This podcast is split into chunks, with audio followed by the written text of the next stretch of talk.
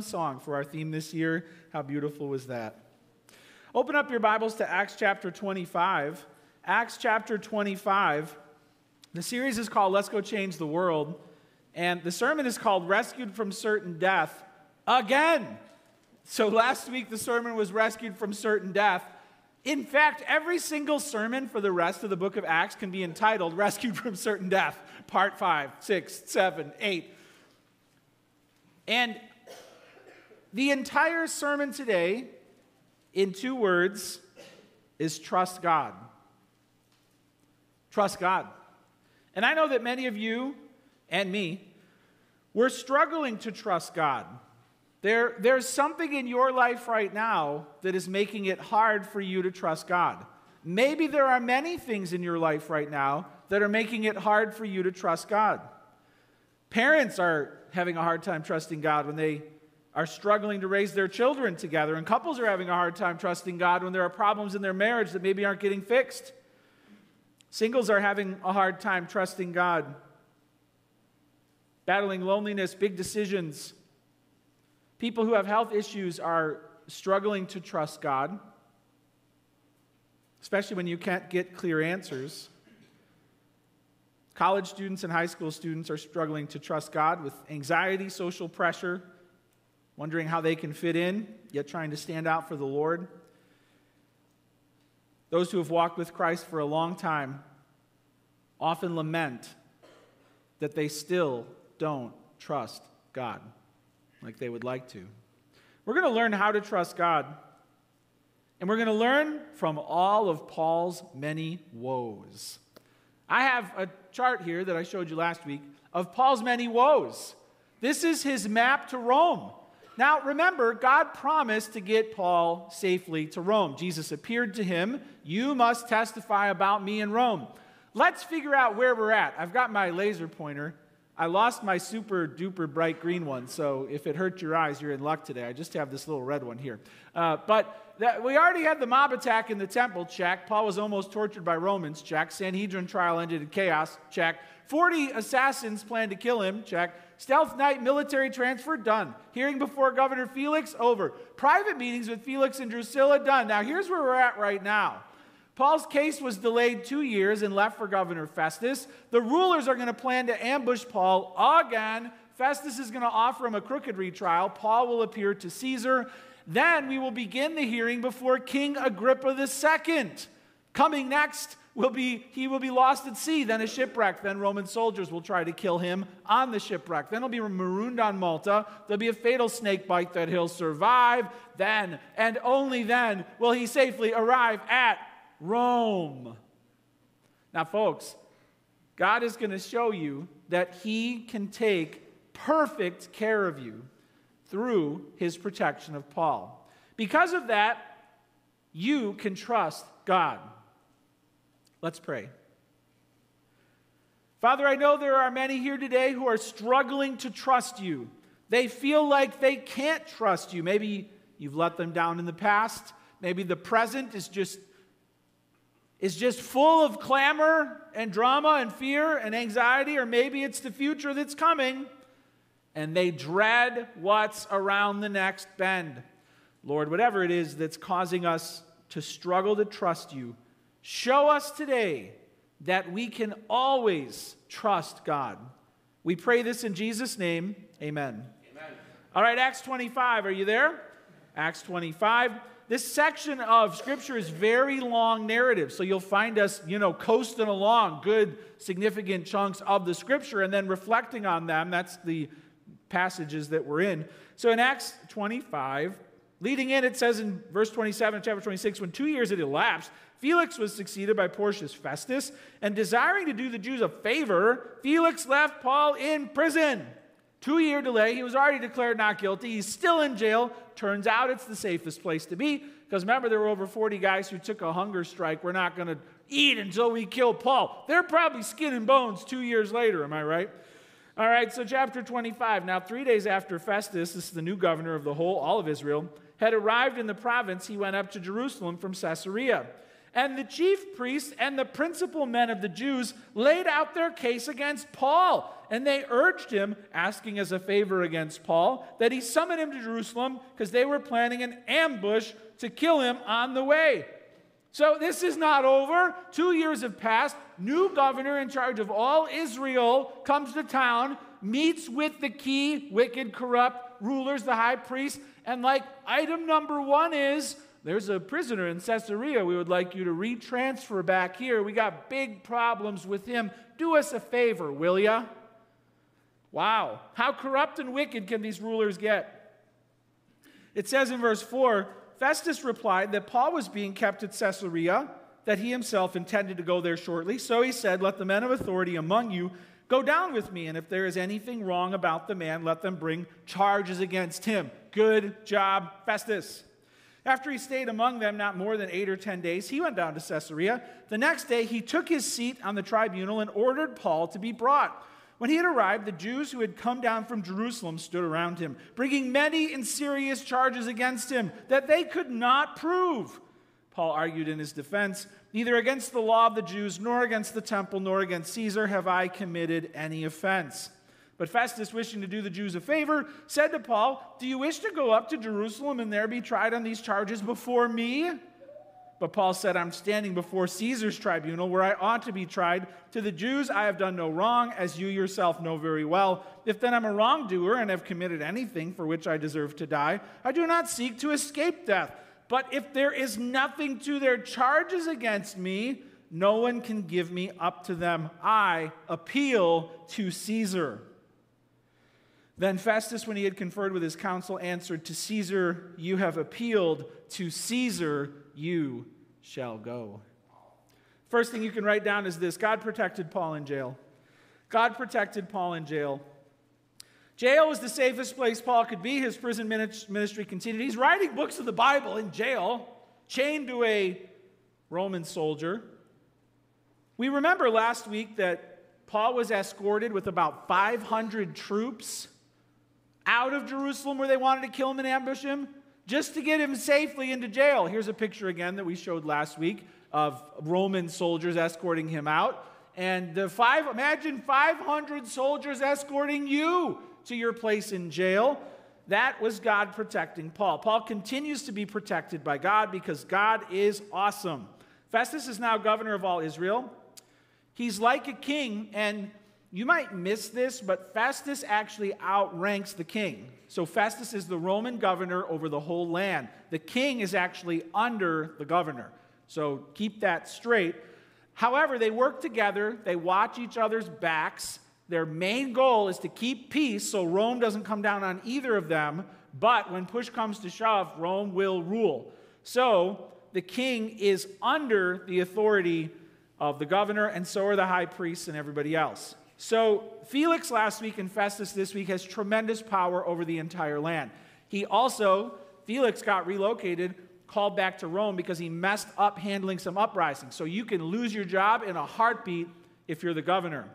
So, all of these political maneuverings play into Paul's uh, prison time. And I want you to see that God protected Paul in jail. First under Felix, now under Festus. Write this down. The rulers tried to ambush him again. The rulers tried to ambush him again. I do like the thought of these guys who took this, this dumb hunger strike. You know, wives, you don't have to amen, but sometimes your husband do things and you're like, you did what? All right, we're going to kill Paul. We're not going to eat until we kill Paul. What are you talking about? You get upset when you don't eat lunch. You're going to just not eat? Yeah, we're going to not eat until we kill Paul. Ugh. Oh, great. Two years later, how's that going? Right? Good job hitting your diet goals, guys. Uh, and I'm just imagining they probably see the priest got him out of this wicked oath, rash oath. However, they did it. They got him out of it. But now these guys are back. Well, now there's a new governor. Let's get him transferred back. And we're going to go on hunger strike again. We're going to get the job done this time. Hey, would you sleep at night if 40 people were plotting to kill you on your way to work tomorrow? Would you sleep well tonight? 40 people. Do you realize it's certain death? If they transfer him, he's a dead man. You realize that? God protected Paul. The rulers tried to ambush him again. Remember what's at stake? Really, what's happening is the rulers are on trial in heaven. Okay, and they keep giving more evidence of how wicked they are. And in AD 70, we're, we're around 60 right now. In AD 70, Rome is going to destroy Jerusalem. Here's a picture, a painting of the siege of Jerusalem. Okay, this, this is what's coming because they refuse to honor their king. So this is where it's going. But for now, they keep plotting. So the rulers tried to ambush him again. This fulfills a prophecy, which makes it even more tragic because they were warned by God's word. But it also gives us confidence because God is in control. So don't lose heart. Here's a verse that we can share that ties into this. Acts 4 26 to 28. The kings of the earth set themselves, and the rulers were gathered together against the Lord and against his anointed. Uh, quoting back to the Psalms For truly in this city there were gathered together against your holy servant Jesus, whom you anointed, both Herod and Pontius Pilate, along with the Gentiles and the peoples of Israel. Listen, to do whatever your hand and your plan had predestined to take place. They were warned. They could read their Old Testament. The rulers are going to do what to the Messiah? Reject him and kill him? Oh, wait a minute, that's us. A lot of duh moments found in the Old Testament about these rulers. It was very important when the wise men showed up that they went to the, to the palace, right? This is the main big Herod, Herod the Great. Uh, and why didn't God just drive the wise men to Bethlehem? Why didn't He just take them right to the manger, right? Well, first they had to go to the Word of God. So the scribes were called. They opened up the Bible. They looked at the Old Testament. Oh, yeah, he's going to be born in Bethlehem. Yeah, here's what the Word of God says. So they knew the Word of God was being fulfilled, and still they tried to kill the newborn king. There's a lot that we could unpack here, but I want you to know with confidence that even if there are 40 people who are out to kill you on your way to work tomorrow, God is in total control of the situation. Total control. And I don't know if you wrote out now the thing that you're most struggling with, the thing that's making it hard for you to trust God. You probably don't have a band of suicidal assassins on that list. If you do, you need help, okay? Come up for prayer at the end of the service. if you have 40 people who are going to kill you on the, okay? Paul's got that. Even that is under the sovereign hand of an almighty God. Now, we could spend forever talking about the sovereignty of God and the responsibility of man, and we went through the book of Romans where we got to drill down on that a lot. But people are tempted when you hear about the sovereignty of God to take away some humanity. Well, if God's that sovereign, he must just be controlling the situation. Nope. They are free to be as wicked as they want. They are freely choosing their wickedness, and God is still sovereign over all of it. You don't have to help God by dehumanizing the situation. Okay, people are being that decisively wicked, and God is still in command of the entire situation. Sometimes people also take away some of God's attributes. Well, if he's controlling the situation, he must be a monster, because why would he allow these 40 assassins to go unpunished? Don't take away from God's attributes. God can be fully loving and fully, fully merciful and allow wicked people to do wicked things. Don't try and help the situation or your understanding of the situation by making people less human or God less God.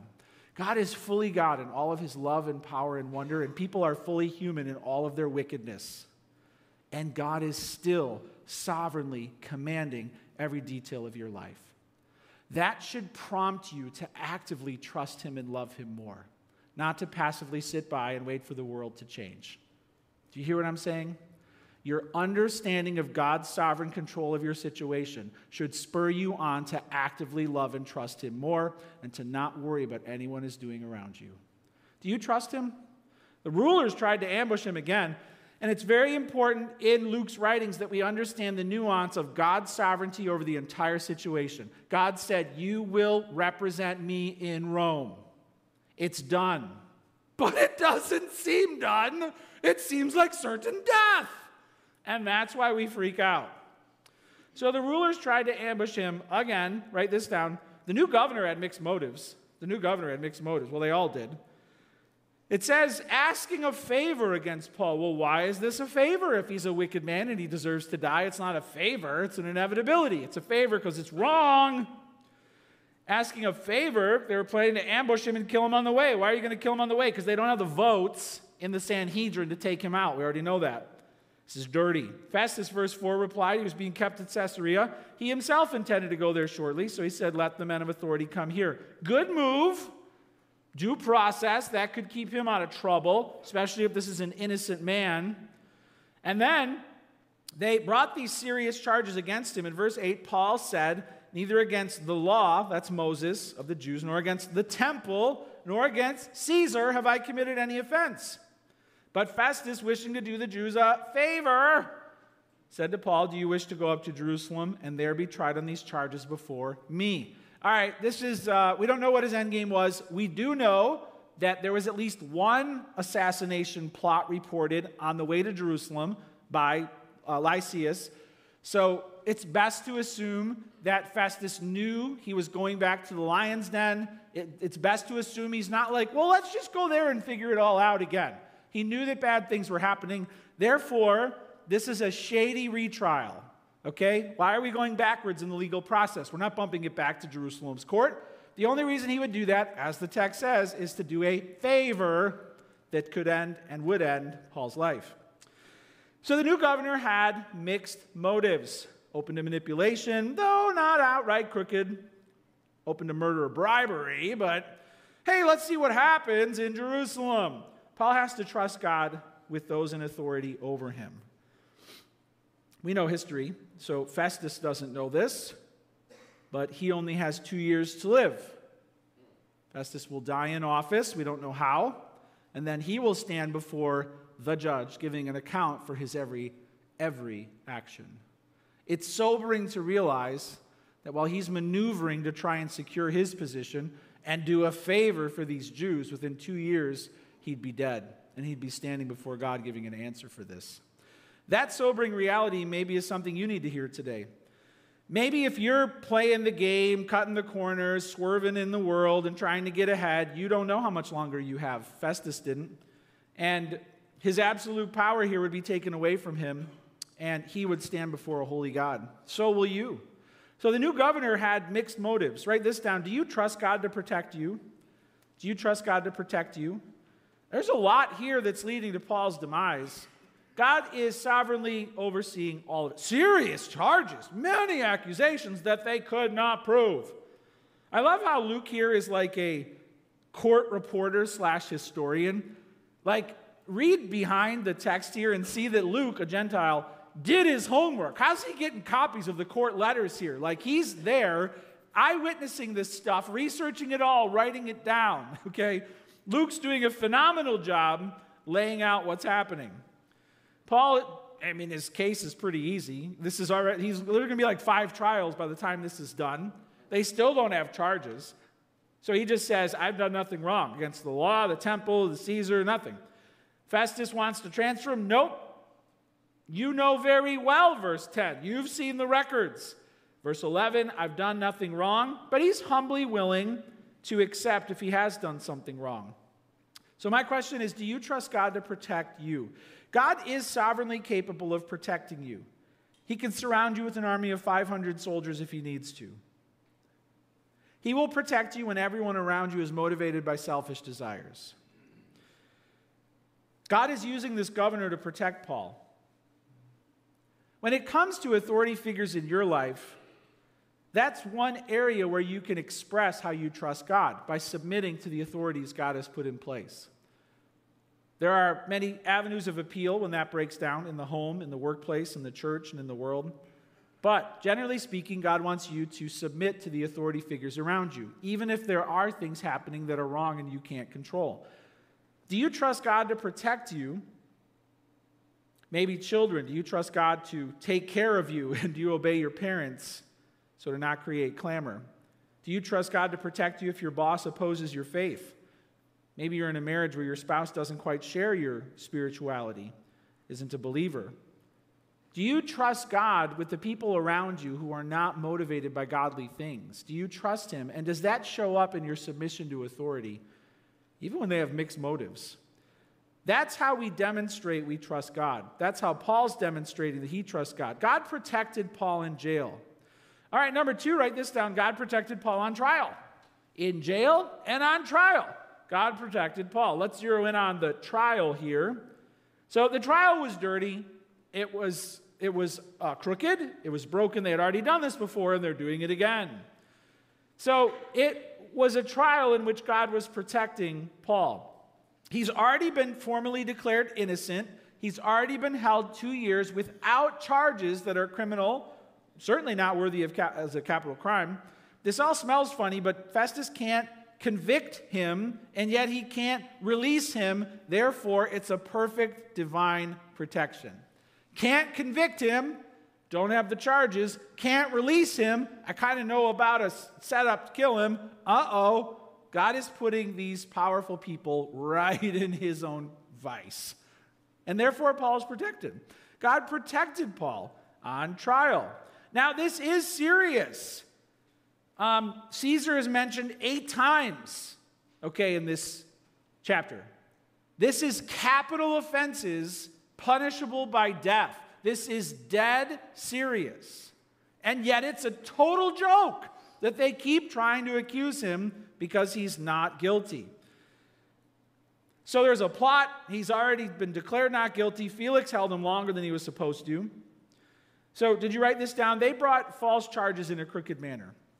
They brought false charges in a crooked manner. He had already been through the Supreme Court in Israel, and now he's on his way to the Supreme Court of Rome, and they don't even have charges to write down.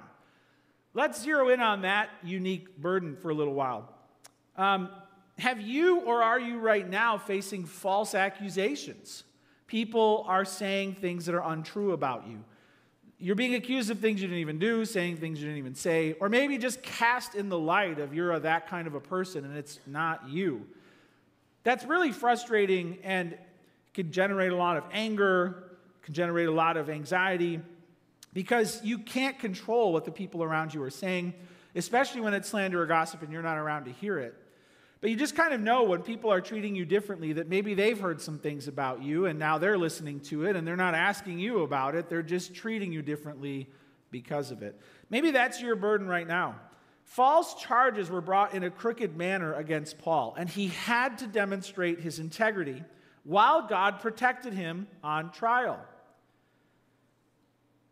We also notice here in this trial that they still haven't brought the people who are accusing him of these things from Ephesus.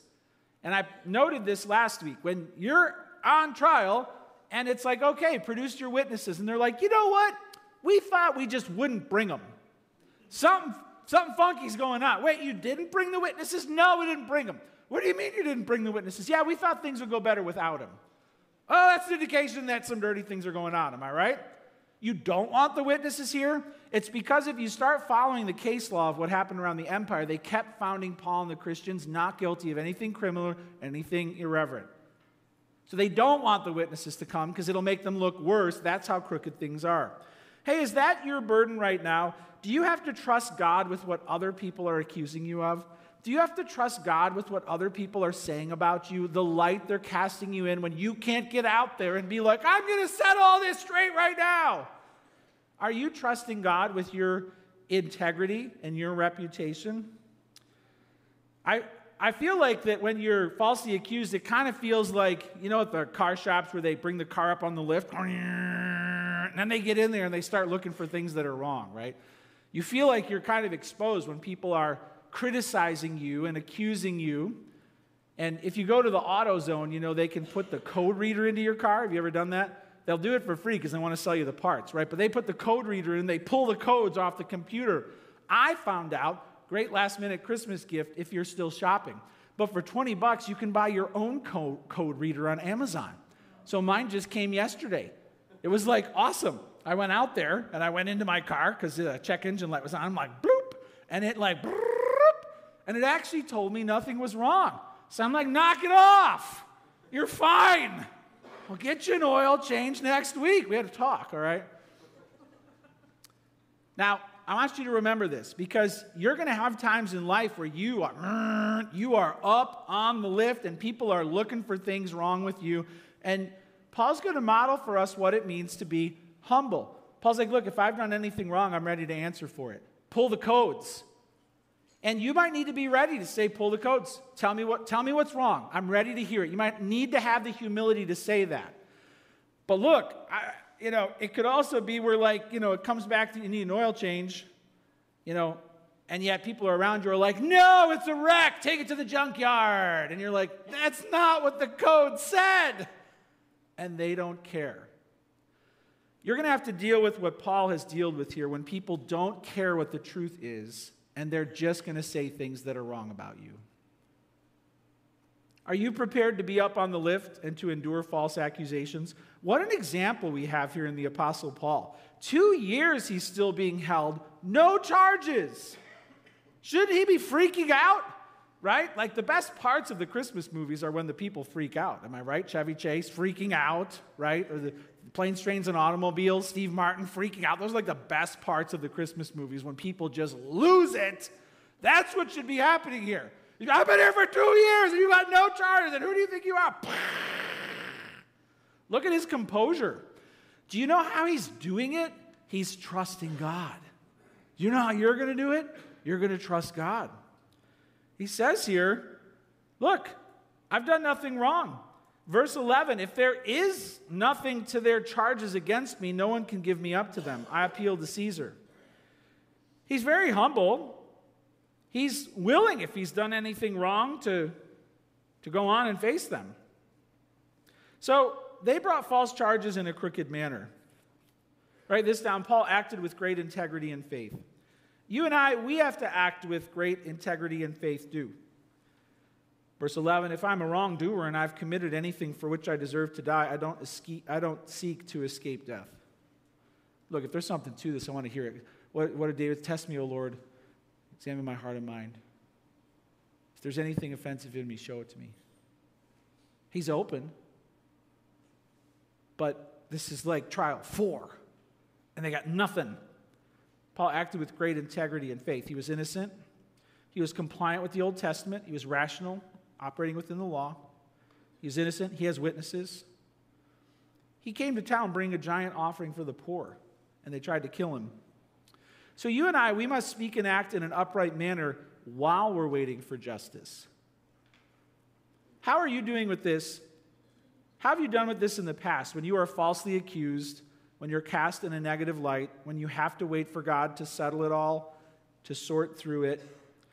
What if it happens this week? What if, what if you have to wait this week a minute before you get to tell your side of the story? And you're like,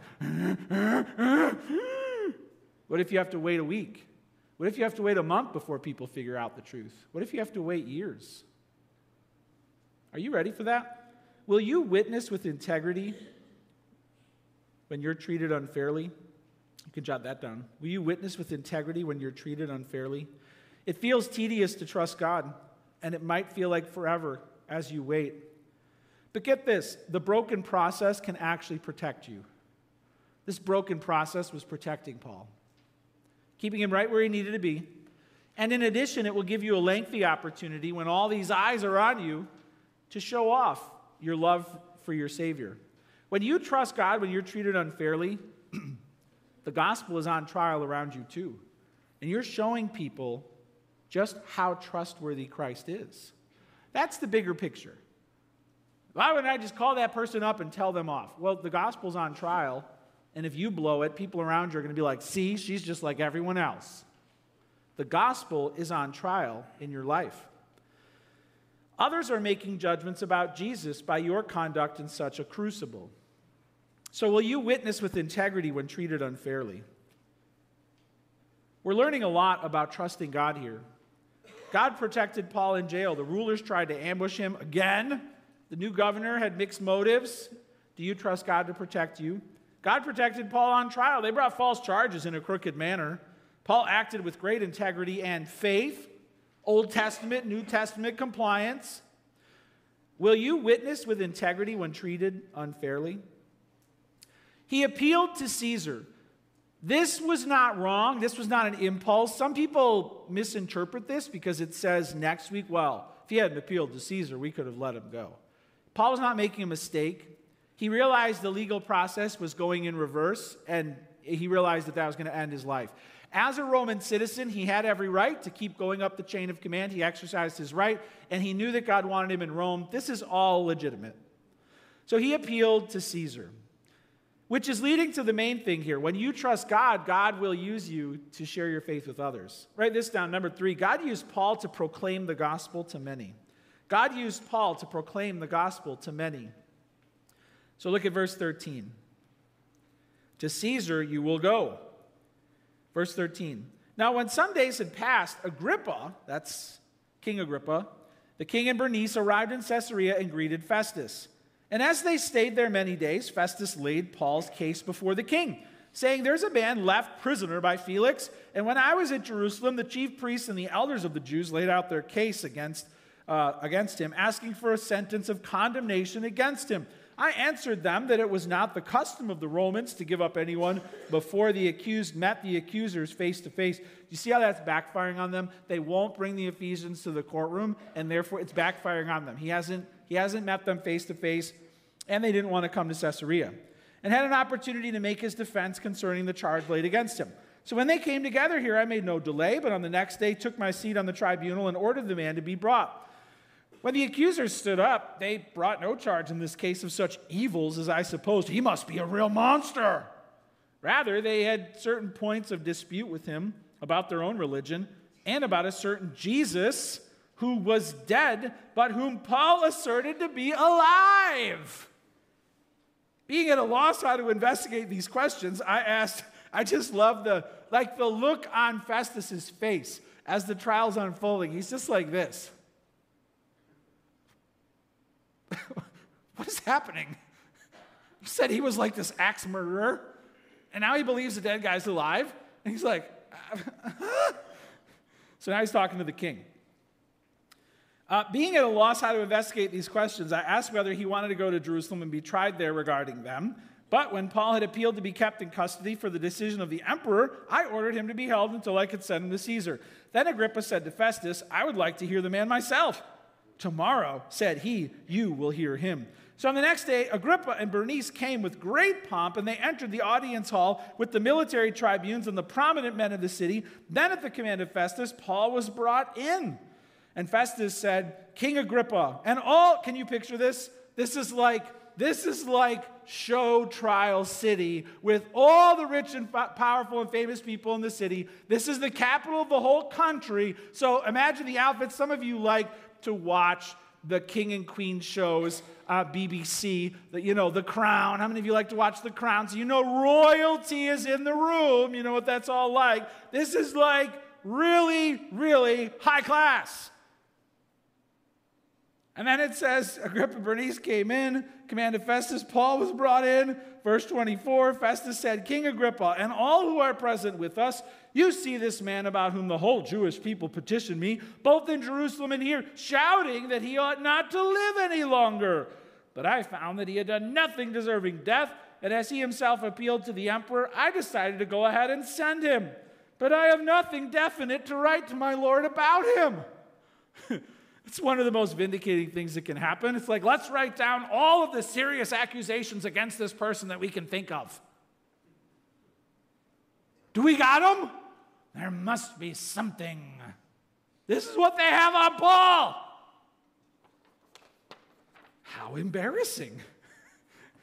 He's going to the Caesar with no accusations.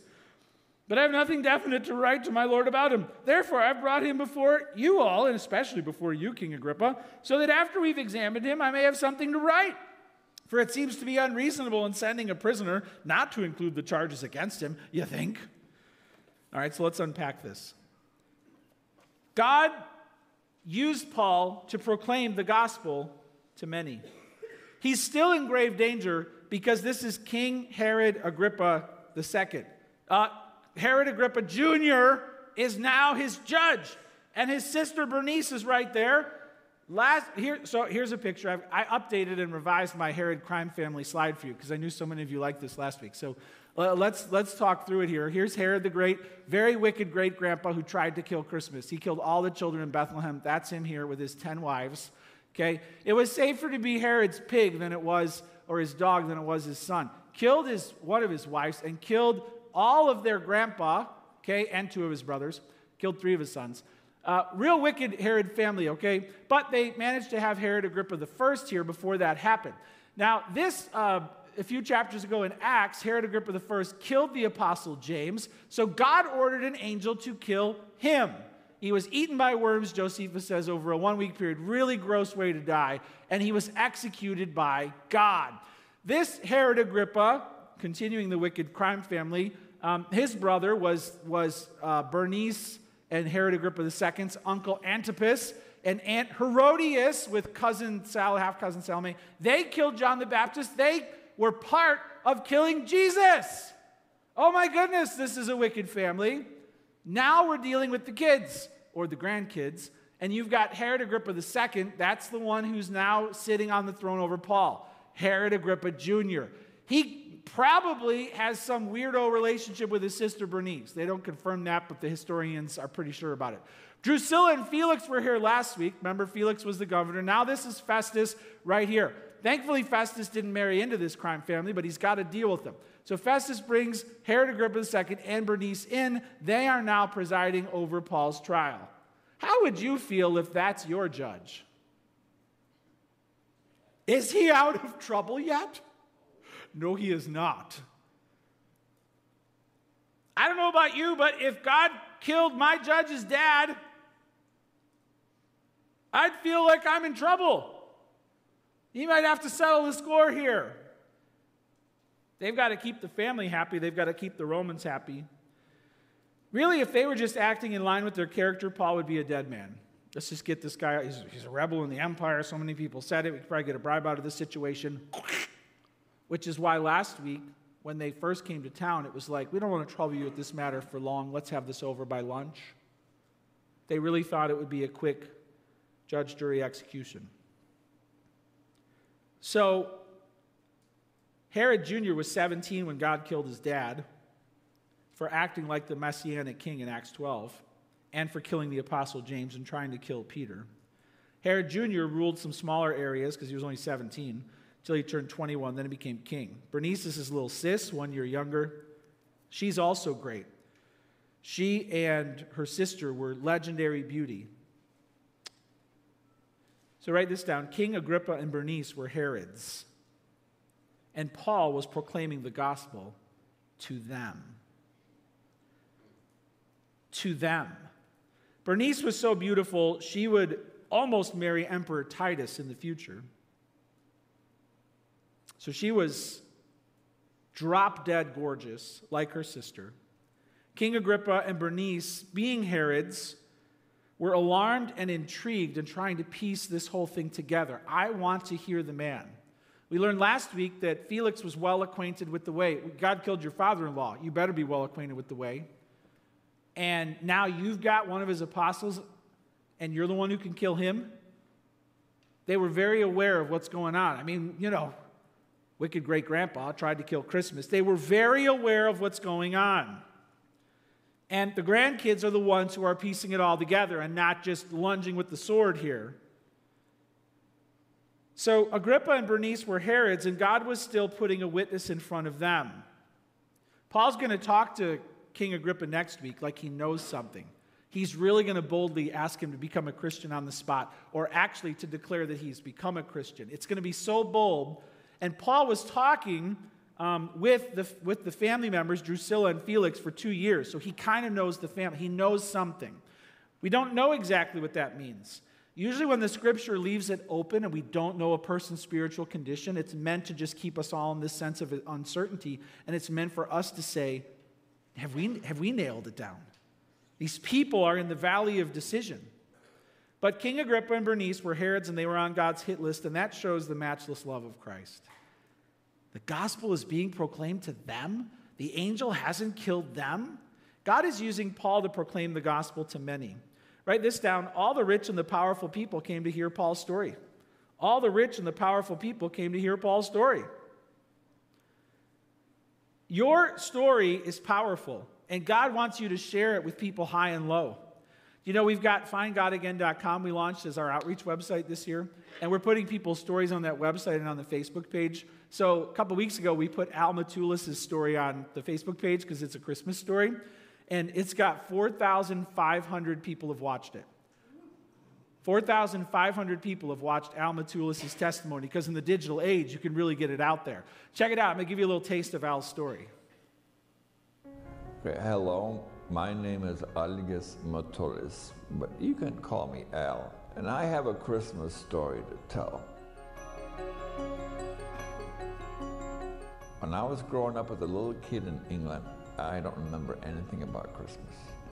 Only when I came here as a 10 year old in the States did my memories from Christmas come, and they were not pleasant. I was a Scrooge.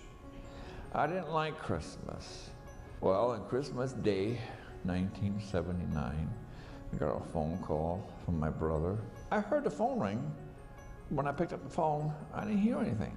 And uh, I didn't pay any attention to it.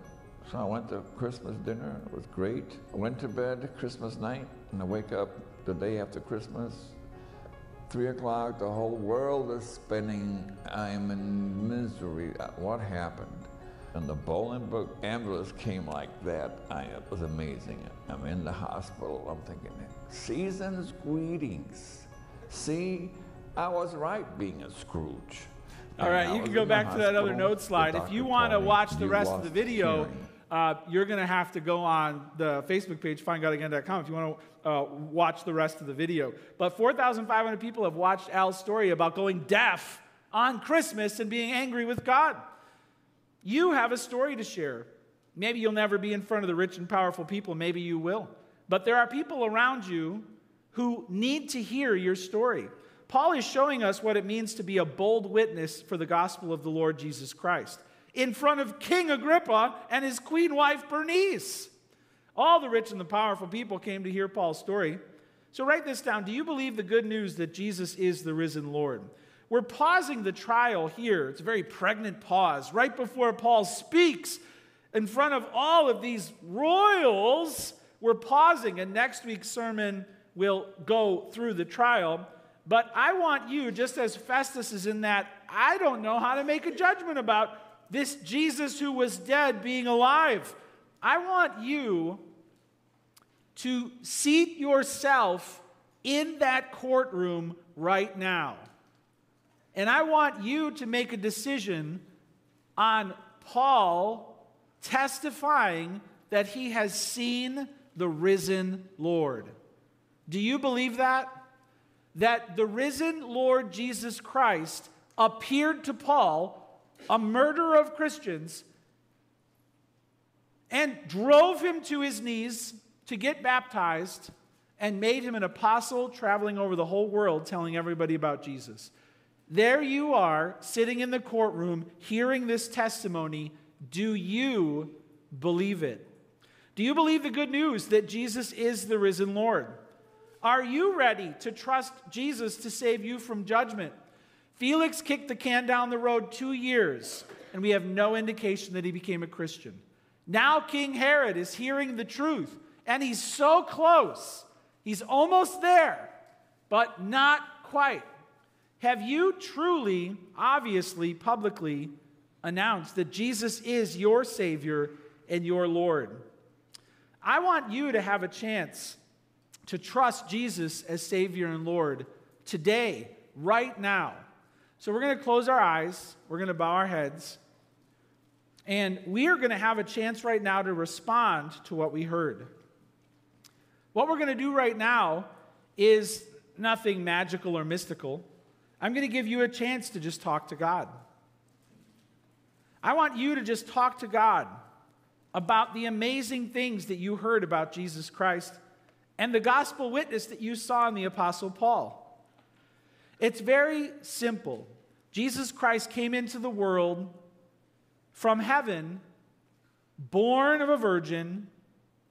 He lived the perfect life. He died on the cross. He rose again in glory. In front of hundreds of witnesses, he ascended to the right hand of the Most High. He now rules heaven and earth. and He's the only one who can save you. Do you believe that? Do you believe that? If you believe that in your own heart, you can pray this Jesus, I believe. I behold you as risen Lord. I repent of my sin. I turn away from my worldly life. I ask you to save me from all of my sins, to wash me within, to make me a child of God. If you prayed that, the Lord will save you. He will fill you with His Spirit and clothe you with His righteousness. He will make you a child of God, and He will prepare a place for you in paradise because He is the risen Lord and ask the risen Lord to use your story as you boldly proclaim what He's done in your life, first through baptism, but then to anybody who will listen. Ask for Him to give you courage to proclaim the truth of the gospel. And if you're struggling to trust God right now, if you're struggling to know that He's got you, take heart. Think of everything that was stacked against Paul it was certain death, and God saved him again. Oh Lord, I pray for anyone struggling to trust you right now. May they say, God, I know you have me. I know it. Jesus, I know you're in total control. I believe it. I will trust you patiently, and I will believe you fully. Fill me with faith, empty me of fear. And Lord, we pray all of these